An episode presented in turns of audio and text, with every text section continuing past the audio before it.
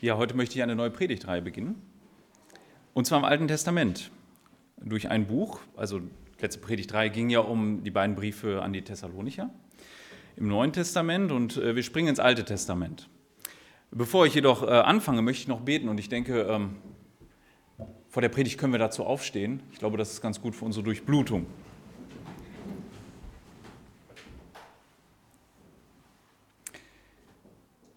Vater, ich danke dir dafür, dass wir dein Wort haben. Dass dein Wort uns zurechtweist, uns aber auch ermutigt, da wo wir es brauchen. Danke für deine Verheißung, die du uns gegeben hast. Ja, und dass dein Wort steht, dass du das, was du sagst, hältst. Wir bitten dich darum, dass du uns heute erkennen lässt, was du durch, den, äh, durch die Bücher von Samuel sagst, wie du dein Volk dadurch gestärkt hast und es wieder auf die richtige Bahn gebracht hast, wenn es nötig war. Amen.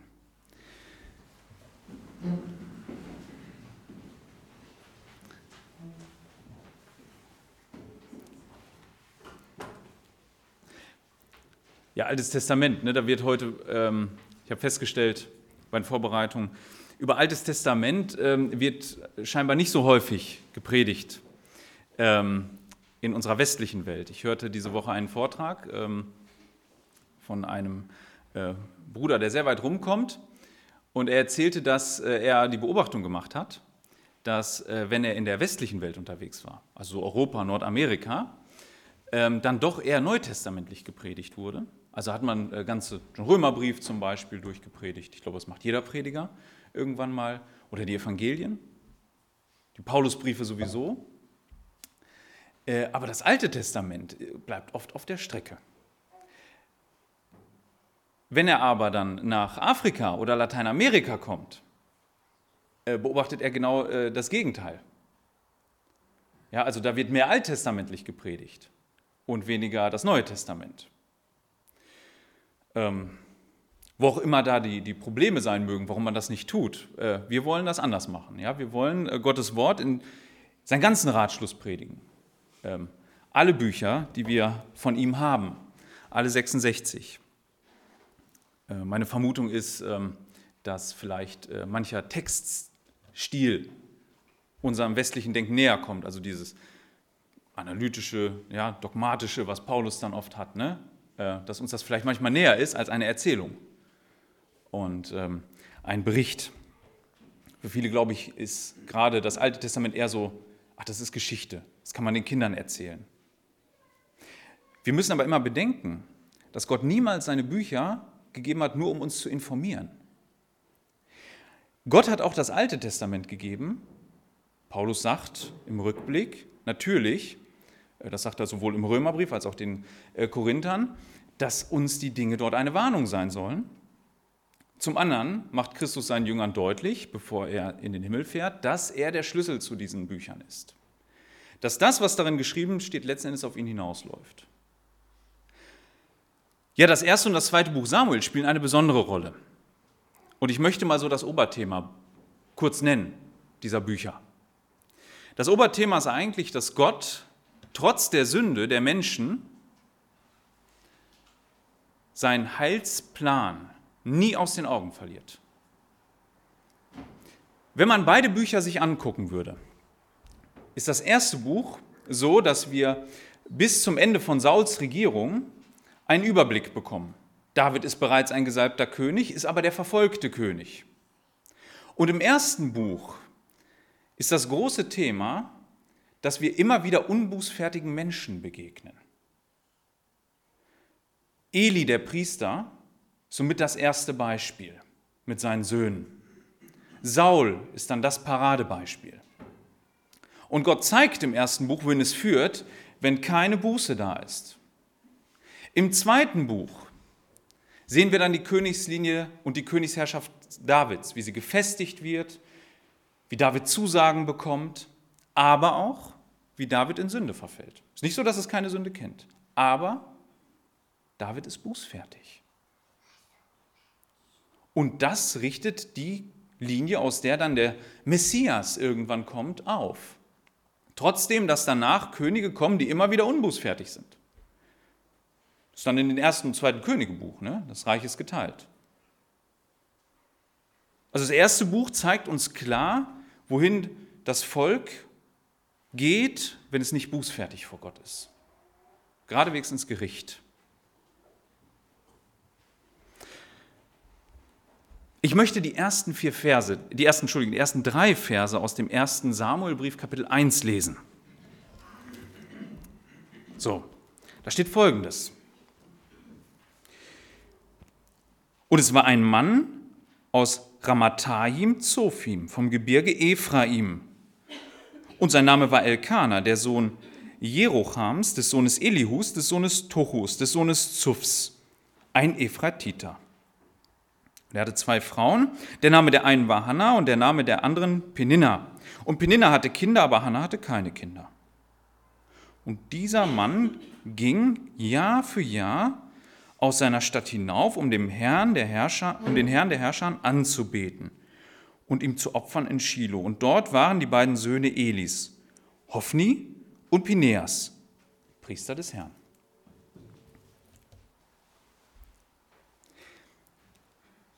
Also das Buch Samuel knüpft nahtlos an das Buch Richter an. Bei uns ist im, im, in unserem Aufbau, den wir so haben, ne, wenn wir zurückblättern würden, jetzt würden wir das Buch, das Buch Ruth sehen. Äh, bei den Juden, wenn die ähm, damals zu Jesu Zeiten ihre, ähm, ihr Altes Testament, wie wir es heute nennen, ähm, und den Aufbau betrachtet haben, dann war dazwischen kein Buch Ruth. Ruth war später. Ja? Also es knüpft nahtlos an. Und das hat, das hat auch einen Grund, es, es hat einen Bezug. Das Buch äh, Richter ist ja eins, was uns ähm, immer wieder so ein Auf und Ab zeigt. Ne? Also das geht folgendermaßen. Das Volk Gottes hängt sich an andere Götter. Gott schickt ein Volk von außen, um es zu plagen, wie er es auch gesagt hat im fünften Buch Mose. Das Volk klagt Gott schickt einen Richter. Dieser Richter kommt, befreit, meist auf militärischem Weg, das Volk von dem anderen Volk, das von außen kommt. Es ist eine kurze Zeit, in der alles in Ordnung scheint, und dann geht es von vorne los. Der Richter stirbt und es fängt von vorne an. So. Und der letzte große Richter, der da war, es gibt so große und kleine Richter, der letzte große, dessen Leben sehr detailliert beschrieben wird, war äh, Simson, der äh, war der letzte große Richter. Und es gibt eine äh, Parallele zu ihm, wenn wir das gleich lesen. Ne?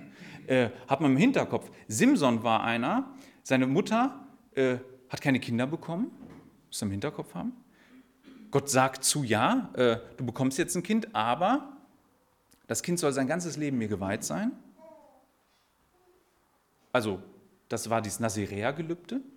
Sollte eigentlich keinen Wein trinken, seine Haare nicht scheren, sein Bart nicht scheren, sich von Leichen fernhalten, dieser Simson. Und er sollte die Philister äh, besiegen. Auch hier sind die Philister das große Problem. Das ist so im Hinterkopf, müssen wir es haben. Die Philister sind das große Problem gerade. Das ist nicht endgültig gelöst.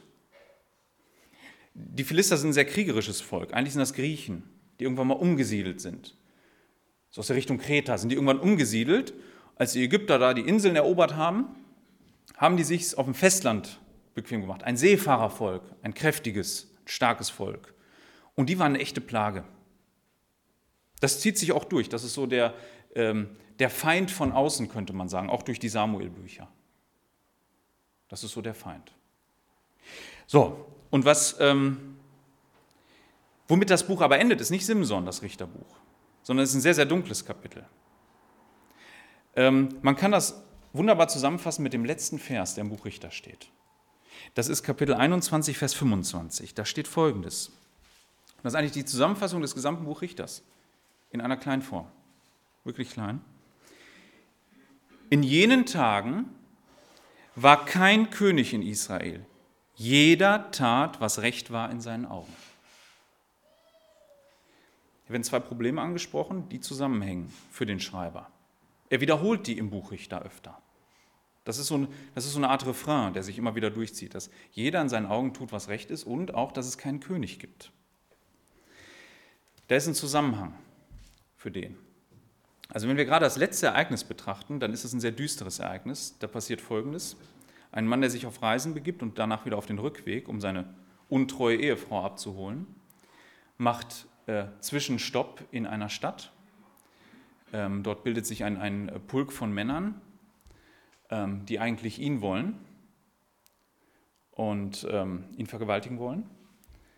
Die Lösung ist, es wird die Frau rausgegeben und sie kommt dabei zu Tode.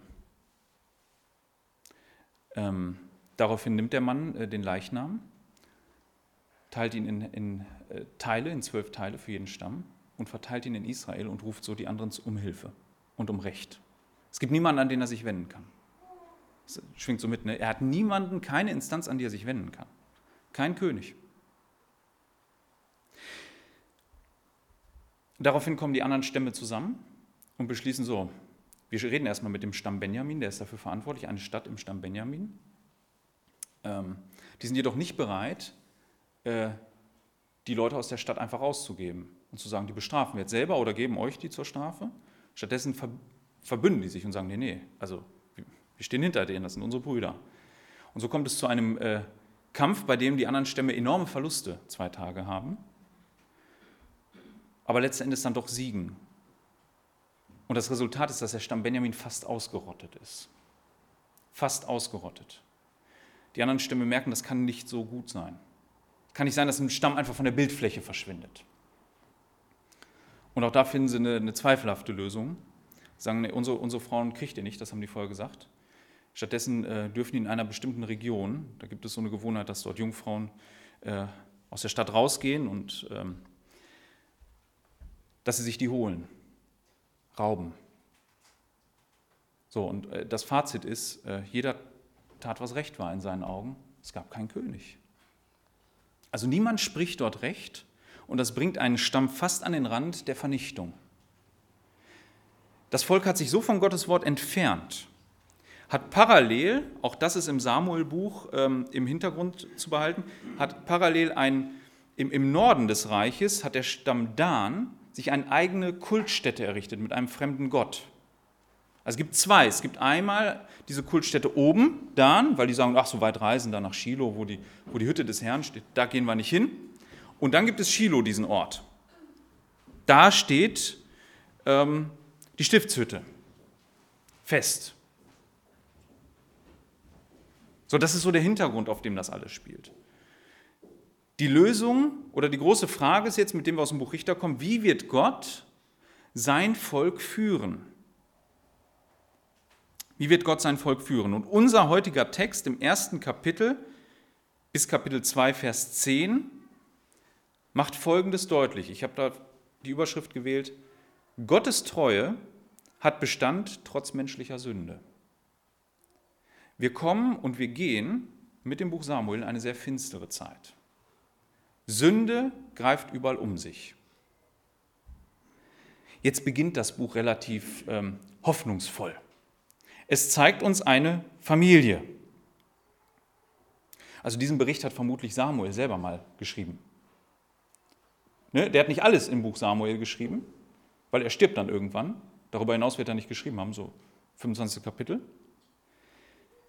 Da gab es andere Propheten, die haben das dann fortgeführt wohl, so nach 1. Chronik 29, 29. Das waren Nathan und Gad.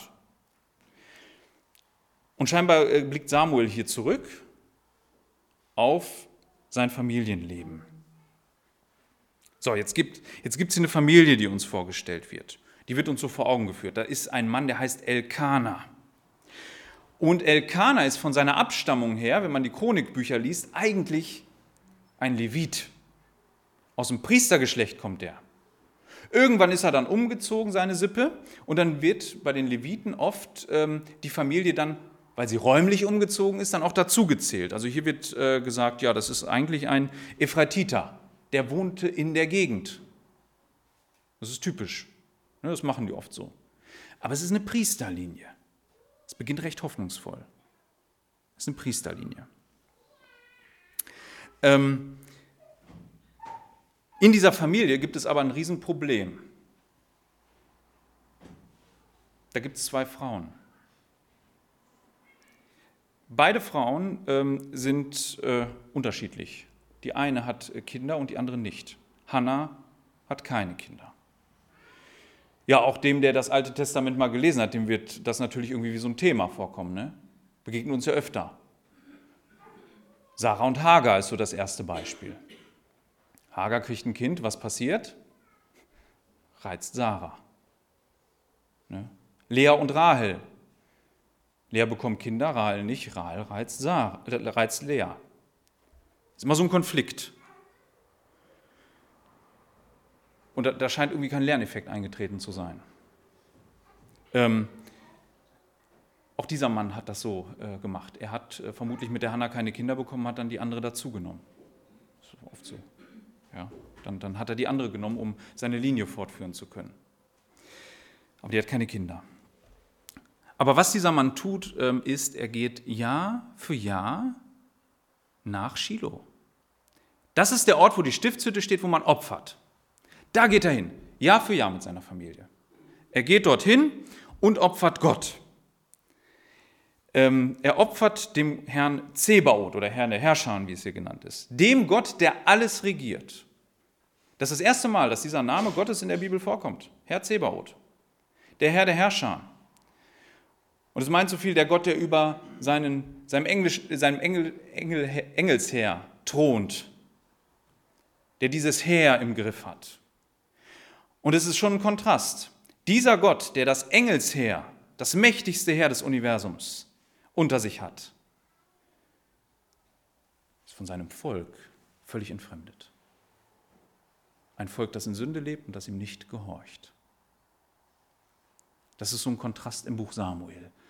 Taucht immer wieder auf. Dieses Volk will diesen Gott eigentlich nicht.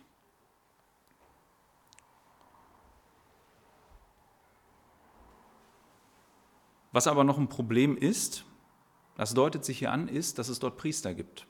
Ist eigentlich erstmal richtig, dass es Priester gibt in Shiloh. Ist jetzt nicht verkehrt.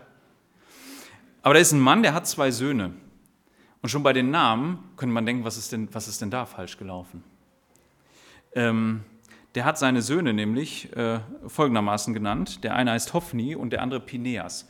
Und da müsste, schon, müsste man denken, das sind aber komische hebräische Namen. Das sind keine hebräischen Namen, das sind ägyptische Namen die ihnen gegeben hat. Äh, Kaulquappe und Dunkelhäutiger ist die Übersetzung. Ägyptisch, nicht mal, nicht mal schön. Ne? Also, das ist ja, wir geben ja, heute gibt man ja auch oft englische Namen oder so, ist ja nicht verkehrt, die dann wohlklingend sind. Ne? Aber der gibt seinen Söhnen dann Namen. Also ein, ein Priester Gottes, der seinen Söhnen ägyptische Namen gibt. Hm. Wir werden im zweiten Kapitel die noch kennenlernen. Äh, die sind wirklich Ägypter durch und durch, im alttestamentlichen Sinne. Den Dienst missbrauchen die für ihre eigenen Zwecke, die Jungs. Das sind die Priester da. Da geht er jedes Jahr hin. Der Eli. Der Elkaner, Entschuldigung, der Elkaner. Ja, so ist diese Familie uns geschildert. Und man könnte jetzt sagen, das beginnt ja erstmal recht hoffnungsvoll. Da gibt es jetzt eine Priesterfamilie, die ist treu aus der Priesterlinie. Die gehen da Jahr für Jahr hin. Die nächsten vier Verse holen uns aber auf den Boden der Tatsachen zurück. Die nächsten fünf, Verse vier bis acht. Und es geschah an dem Tag, als Elkanah opferte, da gab er seiner Frau Peninna und allen ihren Söhnen und ihren Töchtern Stücke. Aber Hannah gab er ein doppeltes Stück, denn er liebte Hannah. Aber der Herr hatte ihren Mutterleib verschlossen. Und ihre Widersacherin kränkte sie mit vieler Kränkung, um sie aufzubringen, weil der Herr ihren Mutterleib verschlossen hatte. Und so, wie er das Jahr für Jahr tat, so kränkte sie sie, so oft sie zum Haus des Herrn hinaufzogen, und sie weinte und aß nicht. Und Elkanah, ihr Mann, sprach zu ihr, Hanna, warum weinst du? Und warum isst du nicht? Und warum ist dein Herz betrübt? bin ich dir nicht besser als zehn Söhne? Jetzt kriegen wir einen Einblick in das Familienleben dort. Ähm ja, diese Sünde, sagte ich schon eben, die wiederholt sich immer im Alten Testament, wo zwei Frauen da sind. Äh, Christus hat dazu ähm, ja klar Bezug genommen, dass von Anfang an so war, dass Gott Mann und Frau voneinander geschaffen hat. Beides im Singular, ne? Einzahl. Und ähm, ja, hier sehen wir die Folge. Ähm, Es ist, ist, ist, so ein, ist, so ein, Kreis, der sich hier in der Familie äh, auftut. Sie gehen Jahr für Jahr los.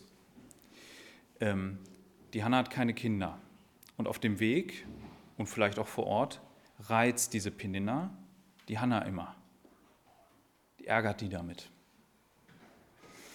Und Elkanah gibt ihr dafür aber den doppelten Teil. Er will seine Liebe ausdrücken. Sagt, Mensch, in den Augen von Penina ist das vermutlich ein Anlass, noch mehr zu reizen.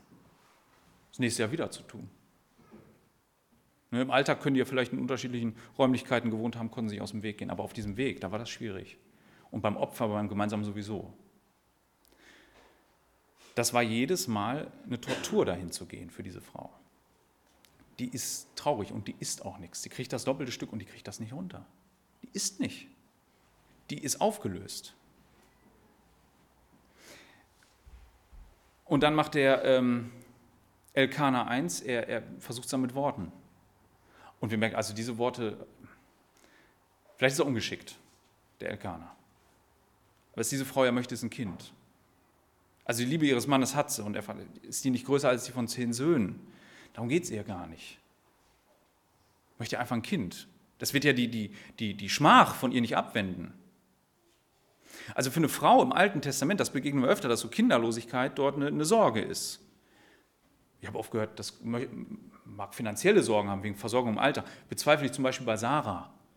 Die hatte ausgesorgt. Also wenn der Abraham starb, dann war die war gut versorgt. Das sind eher andere Dinge im Hintergrund.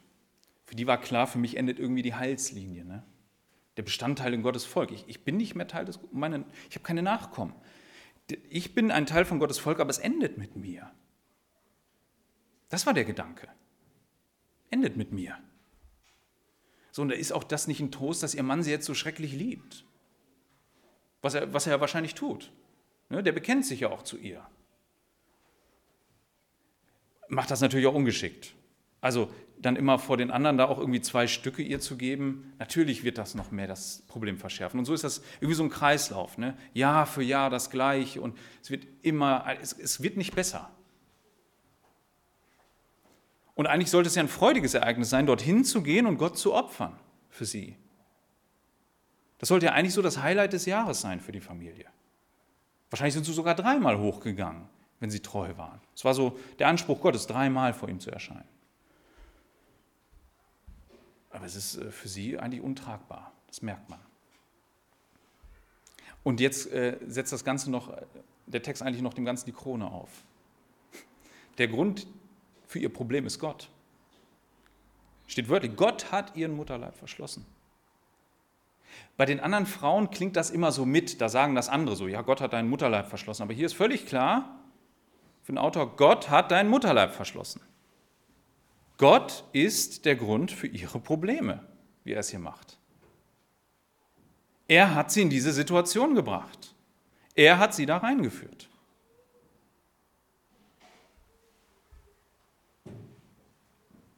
Ja, also mit diesen Versen könnte man sagen, ja, was will Gott mit dieser Familie eigentlich machen? Was hat er da vor? Also den Zustand des Volkes habe ich eben skizziert. Ne? Kein König, jeder tut, was recht ist wo soll jetzt die Lösung her? Ne? Jetzt gibt es so eine Familie und wenn wir da genauer hinschauen, hat die genau solche Probleme. Also wie soll Gott mit jetzt weitermachen? Wo ist jetzt jemand, der die Probleme des Volkes löst? Und ich glaube, das ist das, was unser Text will. Der zeigt uns hier, also menschlich ist das nicht mehr zu lösen. Das Volk ist komplett in seiner Heilsgeschichte in eine Sackgasse gelaufen. Gott allein kann das abwenden. Gott allein kann das Volk wieder rausholen. Und er macht es auf wunderbare Weise, wie wir in dieser Geschichte noch weiter sehen werden, in diesen Ereignissen.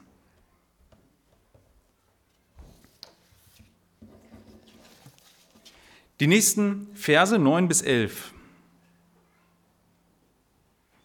Und Hannah stand nach dem Essen auf, äh, nach dem Trinken auf, in Shiloh auf Eli der Priester aber saß auf dem Stuhl am Türpfosten des Tempels des Herrn. Und sie war in der Seele verbittert. Und sie betete zu dem Herrn und weinte sehr. Und sie tat ein Gelübde und sprach, Herr der Herrscher, wenn du das Elend deiner Magd angesehen und meiner gedenken und deine Magd nicht vergessen wirst und wirst deiner Magd einen männlichen Nachkommen geben, so will ich ihn dem Herrn geben alle Tage seines Lebens und kein Schermesser soll auf sein Haupt kommen.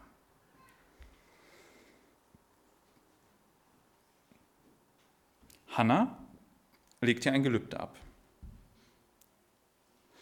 Ähm, ich hatte eben skizziert, es ist eine ausweglose Situation eigentlich. Gott hatte einen äh, klaren Plan dem Volk Israel gesagt, was passiert, wenn sie sich von ihm abwenden. Kann man nachlesen im fünften Buch Mose 28. Ich gebe mal eine Zusammenfassung. Also wird auf der einen Seite gesagt, wenn sie gehorsam sind, wird er sie segnen. Jede erdenkliche Segnung. Eigentlich das Land wäre ein Paradies für diese Leute. Keine Missernten, keine Fehlgeburten. Ein wunderbarer Ort zum Leben. Also eine herausragende Nation unter allen Völkern. Wenn sie aber Gott nicht die Treue halten und sich anderen Göttern zuwenden, dann würden sie, und das wird immer überschrieben mit so Plagen Ägyptens, die würden sie einholen. Missernten, andere Völker, die über sie herfallen. Und das Ganze würde sich so lange steigern, bis Gott sagt, und jetzt dürft ihr aus dem Land raus. Jetzt lasse ich euch wegführen in ein anderes Land. Er gibt dann nachher das Versprechen, sie auch wieder zurückzuführen. Aber man kann sich ja schon fragen, ähm, wann wird Gott dieses Volk rausschmeißen aus seinem Land? Sein Land.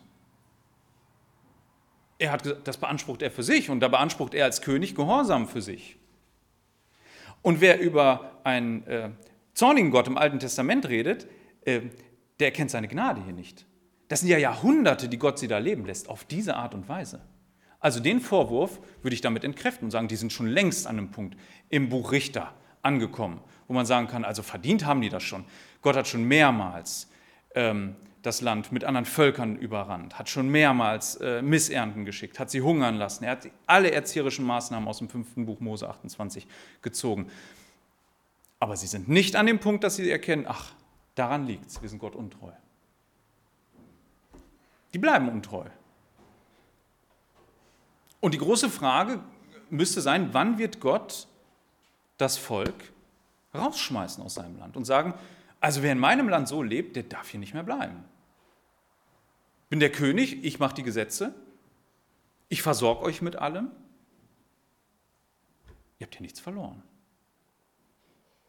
Und hier sehen wir die, die, die Gnade Gottes, wie die sich über Jahrhunderte weiterzieht, trotz dieser Könige, dieser schlimm. Und äh, Gott ist gnädig dort. Trotz der Sünde verliert er seinen Plan nicht aus den Augen mit diesem Volk. Und auch mit Hannah nicht. Hannah ist an einem Punkt angekommen, ähnlich wie das Volk, das ist ein absoluter Tiefpunkt für sie. Also die Jahre vorher scheinen schon an ihr gezerrt zu haben, Jahr für Jahr immer dieses Prozedere. Aber jetzt ist sie endgültig an einem Tiefpunkt die läuft nach dem Essen, hat sie keine andere, keine andere Vorstellung, als das, dieses Opfermahl ist beendet, hat nichts runtergekriegt.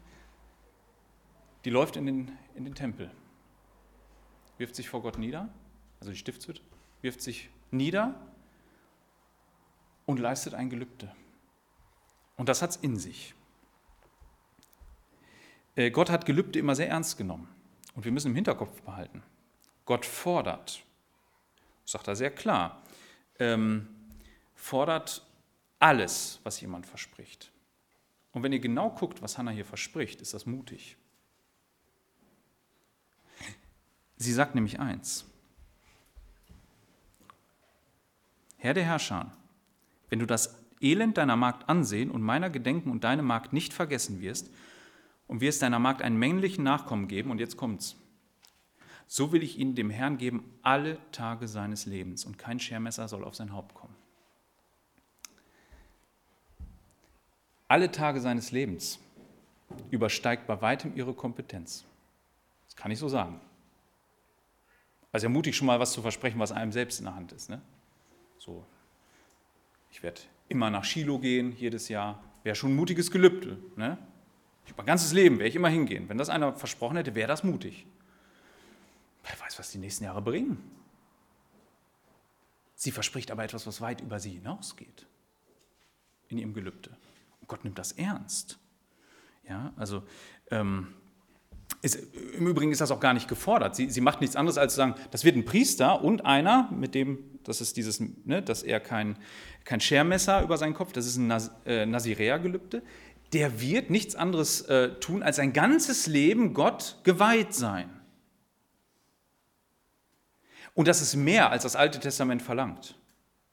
Ein Priester hatte so eine Dienstspanne von seinem 25. Lebensjahr, wird zum vierten Buch Mose, Kapitel 8 gesagt, bis hin zum 50. Lebensjahr. Dann war Schluss. Da hört ein Priester auf, in der Regel. 50. Lebensjahr. Da zog er sich zurück. Ähm, der Eli scheint da auch nur noch zu sitzen, ne? erstmal. Also der scheint schon aus diesem Alter irgendwie raus zu sein. Er ist da. Ähm, die macht ein Versprechen, also das kann, wie soll die das halten? Und Gott macht deutlich in 5. Äh, Mose 23, Vers 22, ich lese das einmal, wie er solche Gelübde bewertet. Ähm, wenn du dem Herrn, deinem Gott, ein Gelübde tust, so sollst du nicht zögern, es zu bezahlen, denn der Herr, dein Gott, wird es gewiss von dir fordern und es wird Sünde an dir sein. Also der, der rechnet alles das, was einer gelobt und nicht hält, als Schuld an. Und die Hanna macht hier ein mutiges Gelübde. Also, ähm, werden wir noch sehen, das ist äh, nicht ohne, was sie hier tut.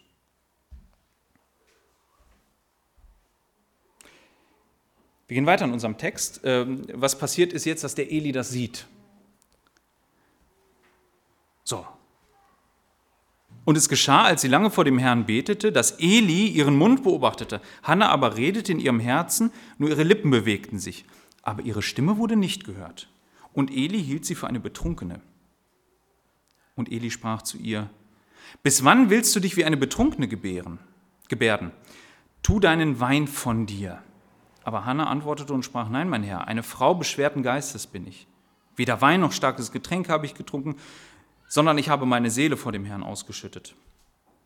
Halte deine Magd nicht für eine Tochter Belials, denn aus der Fülle meines Kummers und meiner Kränkung habe ich bisher geredet.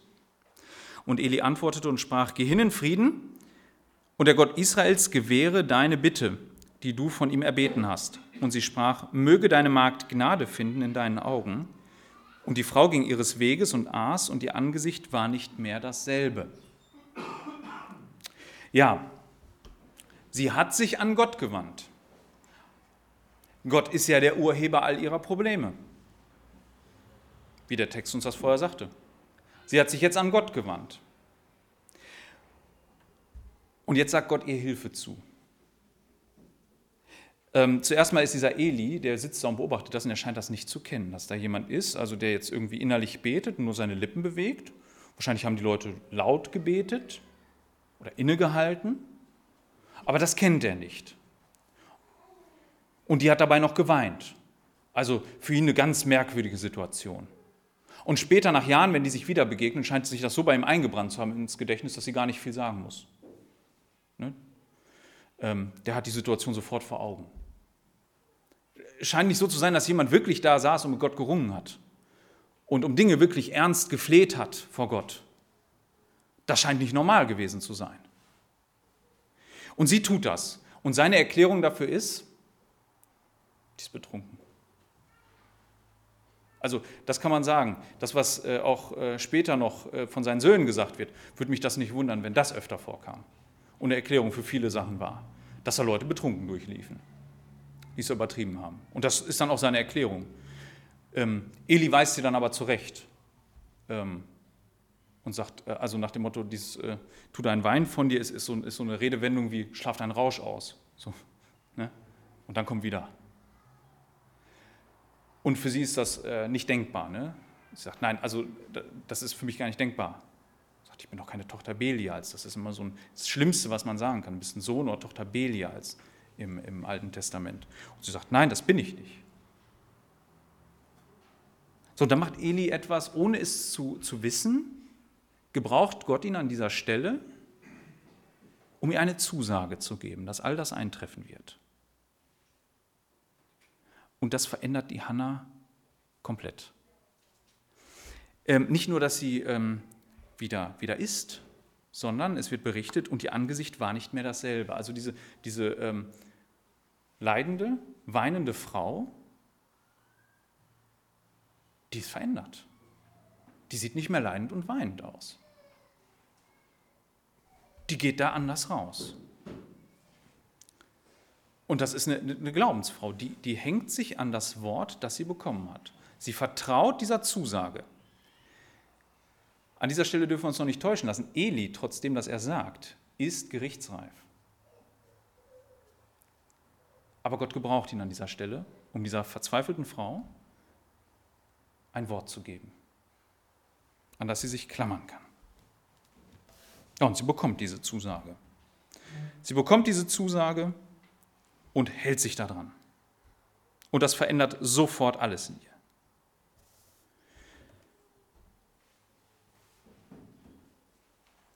Ich lese weiter. Und sie machten sich frühmorgens auf und beteten an vor dem Herrn. Und sie kehrten zurück und kamen in ihr Haus nach Rama. Und Elkanah erkannte Hannah, seine Frau, und der Herr gedachte ihrer. Und es geschah, als die Zeit um war, da war Hannah schwanger geworden und gebar einen Sohn. Und sie gab ihm den Namen Samuel, denn von, den Herr, denn von dem Herrn habe ich ihn erbeten. Und der Mann Elkanah ging hinauf mit seinem ganzen Haus, um dem Herrn das jährliche Schlachtopfer zu opfern und sein Gelübde zu erfüllen. Aber Hannah ging nicht hinauf, denn sie sprach zu ihrem Mann, bis der Knabe entwöhnt ist, dann will ich ihn bringen, damit er vor dem Herrn erscheine und dort für immer bleibe. Und Elkanah, ihr Mann, sprach zu ihr, tu, was gut ist in deinen Augen, bleibe, bis du ihn entwöhnt hast. Nur möge der Herr sein Wort aufrechterhalten. So blieb die Frau und stillte ihren Sohn, bis sie ihn entwöhnt hatte. Gott als Urheber ihrer Unfruchtbarkeit macht sie an dieser Stelle fruchtbar. Gott hält da seine Zusage. Ähm, es ist noch nicht viel gesagt worden über Eli, aber Gott hält seine Zusage trotzdem, dass Eli sie, sie gebracht hat, dass er ihn dazu gebraucht hat. Eli ist, wie gesagt, gerichtsreifer Mann. Ja, und so berichtet unser Text, als die Zeit um war, das bedeutet so viel wie, naja, als äh, also ein Periodenzyklus um war, wird sie schwanger. Also es dauert nicht lange. Nach kürzester Zeit ist diese Frau schwanger. An dieser Stelle können wir festhalten, menschlich war da ja nichts zu hoffen. Rein menschlich gesprochen, ähm, wäre Hannas Leben so weitergegangen. Der Wendepunkt war, dass Gott eingriff. Gott hat ihr keine Zusage geschuldet. Gott hatte die Macht, es so weiterlaufen zu lassen. Und Gott hat auch das Recht dazu. Dass nirgendwo gesagt dass das ein Unrecht ist. Er teilt die Dinge ein, wie er das will. Gott ist souverän. Und so wie diese Frau Gottes gnädige Zuwendung erfährt, ähm, so ist das Buch Samuel ein Buch, an dem das Volk seine gnädige Zuwendung erfährt und einen König bekommt, der für Recht sorgt. Sie bekommt einen Sohn, der nicht der König ist. Das kann ich schon mal sagen. Der wird nicht König. Aber er wird den Weg für den König bereiten. Genau gesagt für zwei. Er wird einen wieder absetzen.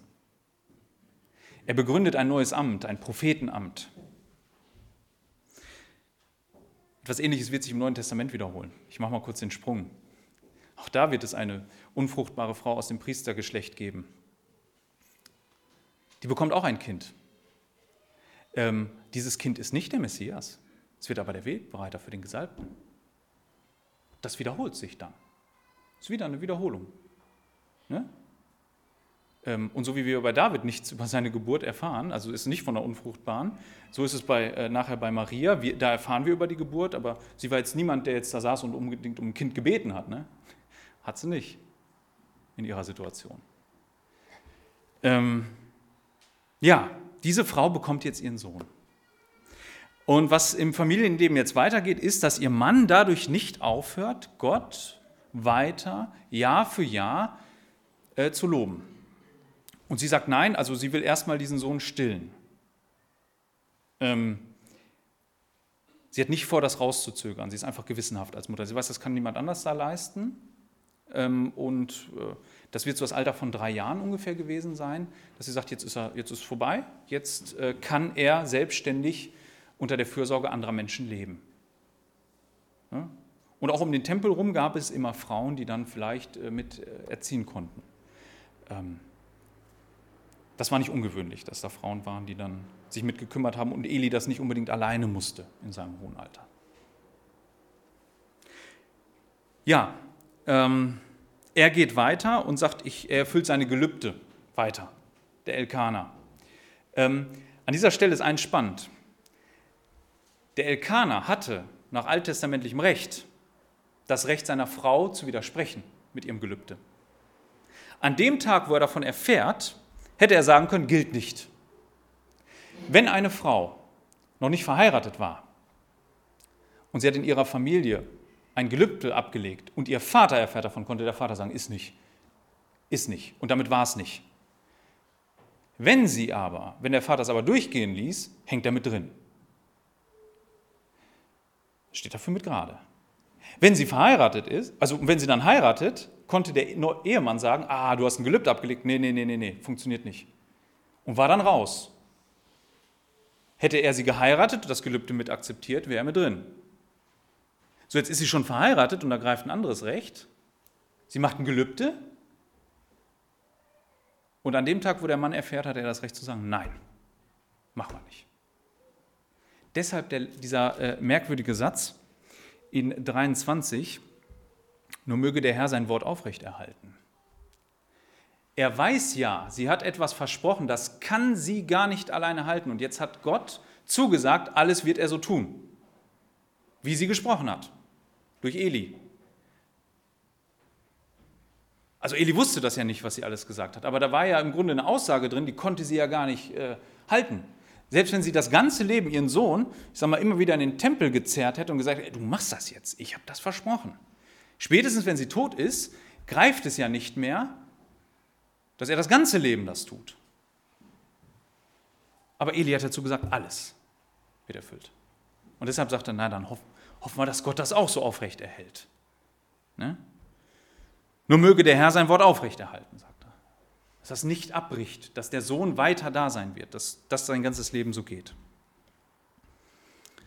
Also er hat dem Gelübde scheinbar nicht widersprochen, der, der Elkaner.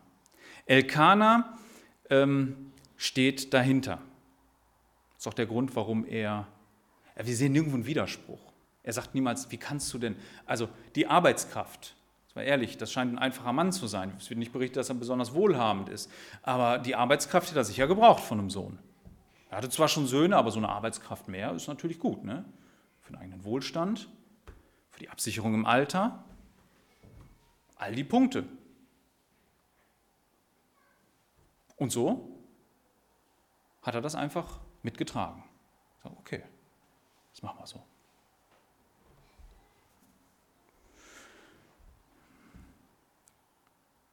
Ja, jetzt kommt die Zeit ähm, des Abschieds für Hannah.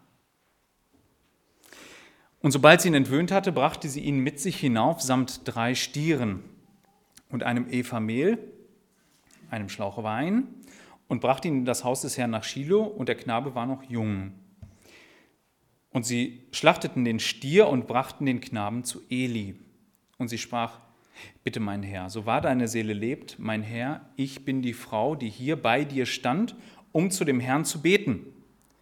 Und diesen Knaben habe ich erbeten, um diesen Knaben habe ich gebetet. Und der Herr hat mir meine Bitte gewährt, die ich von ihm erbeten habe. So habe auch ich ihn dem Herrn geliehen. Alle Tage, die er lebt, ist er dem Herrn geliehen. Und er betete den Herrn an. Ja, Hannah bringt ihren Teil jetzt. Kann sich nur schwer vorstellen und die Bibel schweigt dazu, ob ihr das jetzt leicht oder schwer fiel, dahin zu gehen. Dieser Weg, die Gedanken. Wir werden aber sehen, es ist kein trauriger Abschied, es ist ein freudiger Abschied. Ähm, sie bringt eigentlich mehr mit, als sie jetzt muss, die Frau. Drei Stiere. Einer wird sofort geopfert Und bei den anderen wissen wir nicht, wozu die da sind. Äh, vielleicht ist es dafür da, für die vergangenen Jahre, die der Sohn jetzt da war, nochmal Opfer nachzuholen. Vielleicht ist es auch ähm, ein Ausdruck der Freude, dass sie dem Priester die gibt und sagt, schlachtet ihr vielleicht für Leute, die nicht haben. Ähm, wir erfahren es nicht. Sie bringt nur mehr mit, als sie muss zu diesem Opfer. Und das weist schon darauf hin, also es ist jetzt nicht so, dass sie ähm, traurig ist und traurig dahin geht. Sie erinnert Eli kurz an die Details, äh, an, an, an, das Ereignis, ohne jetzt Details zu nennen, und es scheint alles klar zu sein. Ganz kurz. Ne? Scheint sich bei ihm eingebrannt zu haben. Und dann macht sie so ein Wortspiel und ähm, eigentlich äh, müsste man, also bei den meisten wird jetzt stehen geliehen, ne? Habe ich auch so gelesen. Aber es ist eigentlich immer erbeten. Ist ein merkwürdiges Wortspiel, kann man nicht so richtig übersetzen. Deswegen sagen die meisten Übersetzer geliehen. Also den habe ich mir vom, vom Herrn erbeten und dann in 28, so habe auch ich in dem Herrn erbeten. Das macht aus unserer Sicht vielleicht gar nicht so viel Sinn an der Stelle, aber es meint tatsächlich nicht, ich gebe ihn jetzt nur leihweise zurück, sondern so wie ich ihn erbeten habe, so genau so zurück. Er ist eine Gabe Gottes und er soll uns auch dann ganz Gott gehören. Das ist der Gedankengang. Sagt nicht, den will ich irgendwann wieder haben. Könnte man ja jetzt denken, wenn man hört geliehen. Meint es aber nicht. Hm? Und dann wird angebetet. Ja, und wir kommen jetzt zum, äh, zu einem der, der äh, wichtigsten Gebete. Das wird der, der Abschluss sein, die ähm, im Alten Testament stehen. Ich möchte es mal abschnittweise machen. Hannah wendet sich jetzt Gott zu und wir sehen, es ist absolute Freude in ihrem Herzen. Es ist nicht so, dass sie da traurig sitzt und sagt, jetzt habe ich keinen Sohn mehr. Sie hat keine Kinder, keine weiteren bis hierhin, wir erfahren nicht, aber sie lobt Gott für das, was er macht. Der, der der Urheber all ihrer Probleme war, den betet sie an. Den lobt sie jetzt. Und da heißt es, und Hannah betete und sprach, mein Herz frohlockt in dem Herrn. Erhöht ist mein Horn in dem Herrn. Mein Mund ist weit aufgetan über meine Feinde, denn ich freue mich deiner Rettung. Ja, sie selber äh, hat an dieser Stelle oder bekennt Gott, dass sie, was ist mit ihrem Horn gemeint? Also da, da denken wir, auch, das, auch die Mosebücher denken dann daran an einen Stier, der so seine Hörner auf einen richtet. Das sind die machtvollen Instrumente. Ähm, und die Bibel spricht immer wieder davon, das sind Zeichen der Macht und Stärke und Kraft, wenn vom Horn geredet wird. Ja, und ähm, sie sagt, ich, ich bin erhöht worden. Also sie war ja ganz unten. Sie lobt Gott ähm, für ihre Rettung aus der Hand äh, Pininas. Die hat ja jetzt nichts mehr zu, zu ärgern. Sie hat ihren Sohn und die Liebe ihres Mannes. Die Verse 2 und 3. Keiner ist heilig wie der Herr, denn keiner ist außer dir und kein Fels ist wie unser Gott. Häuft nicht Worte des Stolzes, noch gehe Freches aus meinem Mund hervor. Denn ein Gott des Wissens ist der Herr und von ihm werden die Handlungen gewogen. Hannah macht, aus, macht deutlich im Anschluss an diese ganzen Ereignisse, Gott ist heilig. Heilig hat immer eine zweifache Bedeutung. Gott ist moralisch vollkommen rein. Gott kennt keine Schuld, keine Sünde. Gott macht keine Fehler. Und zum anderen, Gott ist losgelöst von seiner Schöpfung zu sehen. Gott besteht auch ohne seine Schöpfung. Gott ist heilig. Keiner ist außer dir, das bekennt sie. Es gibt keinen, der vergleichbar ist. Und dann holt sie aus und sagt im Grunde Sachen, ähm, die wir so übersetzen wollen oder in einfache Worte fassen können. Er ist allmächtig und allwissend und er ist ein gerechter Richter. Er bewertet die Dinge gerecht. Hannah kommt zu dem Schluss, dass all das Übel, sie hätte jetzt sagen können, also Gott, du hast mich jahrelang wirklich, also so mies behandeln lassen von dieser Penina. Du hattest die Möglichkeit, das abzuwenden. Das finde ich gerecht. Und manch einer mag das heute tun. Also er sagt, ich fühle mich davon Gott irgendwo nicht gerecht behandelt. Gott hat das Recht. Gott macht keine Fehler ähm, aus, er, er hat Hannah an einen Punkt gebracht mit all seinen Führungen, dass sie sich ihm so zuwendet, wie sie es konnte. Er hätte auch dann das Recht gehabt und gesagt, auch dann wende ich es nicht ab. Völlig legitim gewesen. Wir dürfen nie vor, vor, vergessen, dass wir seine Geschöpfe sind. Wir gehören nicht uns selbst. Wir glauben das. Wir gehören nicht uns selbst. Er hat ein Recht auf uns. Und er hat ein Recht, so mit uns zu verfahren, wie er das möchte. Und im Alten Testament macht er deutlich, das tut er auch. Und das, das, das Großartige daran ist doch, wenn wir die Gesamtheit des Alten Testaments sehen, das habe ich eben vor Augen gemalt, Leute, dann ist man in den Händen eines gnädigen Gottes und der sich von seinen Wegen nicht abbringen lässt. Und diese Wege sind höher als alles, was wir uns ausdenken können. Es ist gut so, dass er sich von uns nicht reinquasseln lässt, dass er sich von uns nicht bequatschen lässt und nicht seine Wege ändert, nur weil wir das gern hätten. Und Hannah dringt durch dieses Leben zu einem Lob hervor. Ähm, das wird so oft wiedergegeben in den Psalmen. David knüpft daran an, am Ende der Samuel-Bücher. Ja, Maria knüpft daran an. Sie benutzt Worte aus diesem Gebet.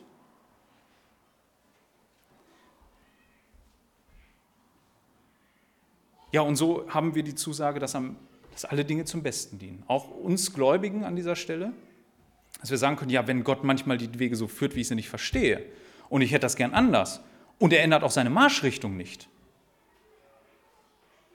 dann weiß ich doch am Ende, es wird im Lob gipfeln. Es war gut, wie er es gemacht hat.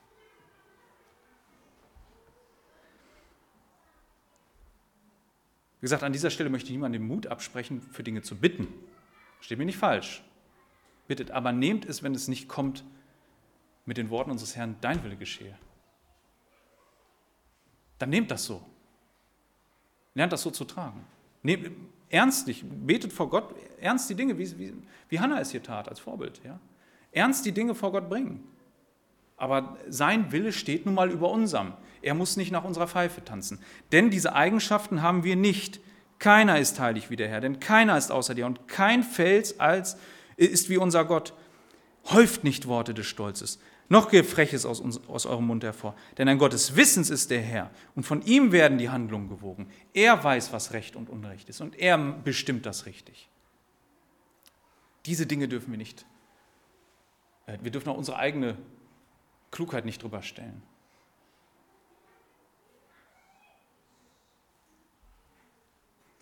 Die Bogen der Helden sind zerbrochen und die Strauchelnden haben sich mit Kraft umgürtet. Die Satten werden dienen für Brot und die hungrig waren, sind es nicht mehr. Sogar die Unfruchtbare hat sieben geboren und die Kinderreiche ist dahingewelkt. Gott kehrt Verhältnisse um manchmal. Und spätestens am Ende der Tage wird er das tun. Hannah bekommt hier schon einen Vorgeschmack. Und das gibt sie Gott wieder. Und das wird sich auch durch das Buch ziehen. Samuel. Überlegt mal, also Samuel wird ja diese Priesterlinie Elis mit den Söhnen ablösen. Die wird er ablösen. David wird Saul ablösen, den Mächtigen, den, der stark ist. Ähm, ja, Gott wird den erhöhen, der nichts ist. Ja, und sogar sagt sie, die Unfruchtbare hat sieben geboren. Damit meint sie jetzt nicht sich. Sie selber wird sechs Kinder bekommen im Laufe ihres Lebens, mit Samuel eingerechnet, also fünf zusätzliche. Ähm, Sie meint das symbolisch. Sie bekommt die Fülle von Gott, die Vollzahl. Das ist eine Symbolsprache, Zahl 7. Ja, ihr Stand hat sich gewandelt und Gott wird das tun. Gott wird die Verhältnisse spätestens am Ende der Zeit umwandeln.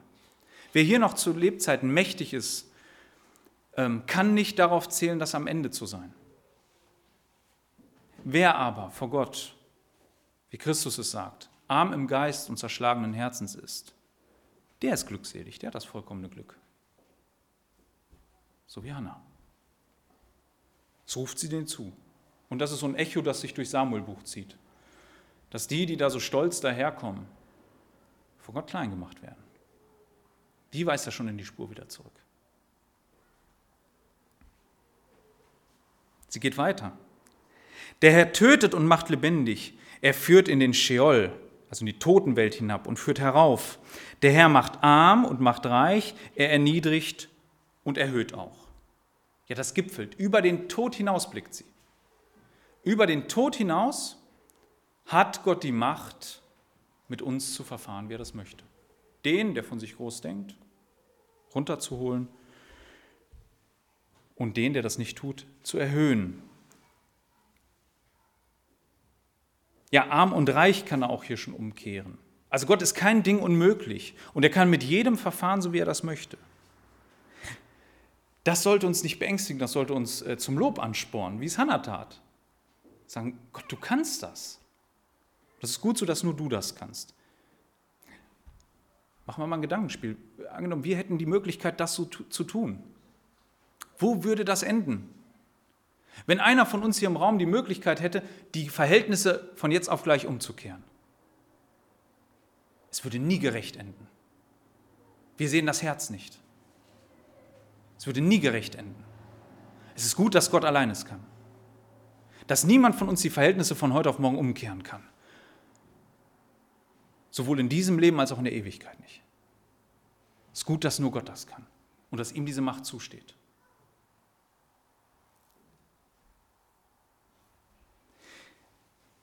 Er erhebt aus dem Staub empor den Geringen, aus dem Kot erhöht er den Armen, um sie, sitzen zu lassen bei den Edlen. Und den Thron der Ehre gibt er ihnen als Erbteil. Denn des Herrn sind die Säulen der Erde. Und sie hat er in den Erdkreis gestellt. Gott hat diese Erde gegründet, sagt sie. Also wenn sie von den Säulen spricht, dann hat sie nicht ein Weltbild vor Augen, wo da irgendeine Platte auf einer Säule steht. Es meint das nicht. Sie redet wieder in Bildsprache, wie sie es schon mit den sieben, äh, mit den sieben die die Unfruchtbare geboren hat, gemacht hat. Nein, sie meint, Gott selbst hat doch diese Erde gegründet, also alle Macht von Anfang an in den Händen gehabt. Diese Schöpfung ruht auf seiner Allmacht. Alles gehört ihm und damit teilt er auch zu, wie er möchte. Er kann aus dem tiefsten Dreck rausziehen, das ist eine Hoffnung, die sie hat. Aus dem Kot, sagt sie. Das kann er. Das kann er. Und er kann sogar so einen Menschen auf den Thron der Edlen sitzen lassen, bei den Edlen. Das kann er. Gott hat diese, diese Möglichkeiten, die stehen bei ihm. Auch da werden wir Beispiele sehen, Buch Samuel. Ein, ein, Über, ein Überrest von Saul, ein äh, behinderter Junge, wird Teil von Davids Königstafel. So ein Beispiel, wo sich das dann nachher verdeutlicht. Verse 9 und 10 lese ich gemeinsam. Die Füße, die Füße seiner Frommen bewahrt er, aber die Gottlosen verstummen. Ne, die Gottlosen kommen um in Finsternis, denn nicht durch die Stärke hat der Mensch die Oberhand. Der Herr, es werden zerschmettert werden, die mit ihm hadern. Über ihnen im Himmel wird er donnern. Der Herr wird richten die Enden der Erde und Macht verleihen seinem König und erhöhen das Horn seines Gesalbten. Wer sich mit Gott anlegt, macht er deutlich, der wird umkommen in Finsternis. Das steht umkommen wörtlich. Manche übersetzen mit verstummen. Aber es ist umkommen. Macht auch vom Kontext her Sinn. Ne? Umkommen in der Finsternis. Ähm, Stärke allein gilt vor Gott nicht. Niemand kann Gott mit seiner Macht, sei sie politisch, sei sie physisch, irgendwie beeindrucken. Dadurch behält keiner die Oberhand. Spätestens im Gericht ist das vorbei. Das sieht sie hier kommen. Die Frommen, also die, die sich zu Gott zählen und gläubig sind, die können aber eins, ist gleichzeitig hier, die können auf Bewahrung vertrauen. Können wissen, Gott, Gott trägt mich da durch. So schlimm seine Gerichte auch sein mögen. Der trägt da durch.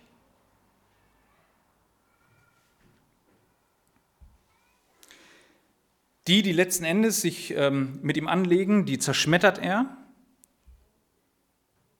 ja, über ihn donnert es, über ihn zeigt er seine Macht im Gericht. Er wird eines Tages die ähm, Enden der Erde richten. Ähm, und es wird, das sieht sie hier voraus, einen König geben und ähm, einen Gesalbten. Also sie sieht jetzt nicht konkret und sagt, dass das wird eine, eine ähm, bestimmte Person am Ende sein. Wir sehen das schon in David. Also David wird ja mal genau das sein. Er wird erhöht, seine Macht wird hochkommen. Er wird auch gesalbt als König. David wird jedoch immer ein fehlbarer König sein. David wird immer einer sein, der wieder Buße tun muss und der nicht unfehlbar ist. Aber am Ende wird einer kommen, das wird dann David in Aussicht gestellt, der das nicht mehr ist und dessen Königsherrschaft nicht endet. Der in Vollkommenheit regiert, der eine Königsherrschaft über die gesamte Erde aufrichtet und richten wird. Das ist dann mit Jesus Christus passiert. Mit Jesus Christus ist genau dieser König da und wenn er kommt, wird er das Letzte, was hier steht, nämlich ver, ver, ähm, verwirklichen. Der Herr wird richten die Enden der Erde. So, das, darauf läuft es hinaus. Jesus wird wiederkommen. Also was Hannah hier tut, ist, sie gibt ein Thema mit aus ihrer eigenen Lebensgeschichte, was eigentlich ein Thema für das ganze Volk ist. Da ist jemand, der hat gar keine Hoffnung. Der ist versackt im Leben, in der Sünde, auch die um ihn herum ist. Der hat nichts gegen Gott in der Hand. Der hat nichts, dass er sagt, Gott, aber ich habe hier eine Zusage, halt dich doch daran. Sondern Gott macht ihr eine Zusage. Gott drückt sie so lange runter, bis sie zu, dieser, zu diesem Flehen kommt. Und dann wendet er sich ihr gnädig zu. Das Volk wird diesen Prozess durchlaufen. Was wird passieren? Kleiner Ausblick. Das Volk wird eines Tages nicht aus dem Land, kurz danach nicht aus dem Land verschwinden, sondern Gott verschwindet mit seiner Lade. Gott sagt, jetzt lasse ich euch allein. Sie werden sich einen König nehmen, der kein König nach Gottes Herzen ist. Und Gott wird ihnen aber einen besseren schenken. Gott wendet sich ihnen gnädig zu, auch wenn sie immer in die Sackgasse rennen. Und das macht er lange im Alten Testament. Und irgendwann sagt er jetzt, ist es das Maß voll. Jetzt müsst ihr gehen. Jetzt verlasst ihr das Land und ich nicht mehr. Und bereitet so den Weg vor, auch dann durch die Rückführung, dass dann der wahre König kommt. Der, der das Herz des Volkes endgültig auf Gottes, auf Gottes Gebote hin zu seinem Gehorsam lenkt. Ja, Gott ist gnädig, kann man am Ende feststellen, auch nach diesem Abschnitt, wie ich es am Eingang sagte. Ähm, Gott ist gnädig und treu trotz der menschlichen Sünde. Das ist er. Und in diesem Sinne ähm, loben wir ihn dafür. Ähm, die Zeit ist fortgeschritten. Ich würde trotzdem sagen, wir singen noch ein Lied gemeinsam und ich bete vorher noch. Und danach sind alle herzlich zum Stehkaffee eingeladen, um auch über diese Stellen dann zu sprechen. Ich bete noch. Ja, Herr, du allein bist allmächtig und gut. Du bist groß. Alles ist in deiner Hand.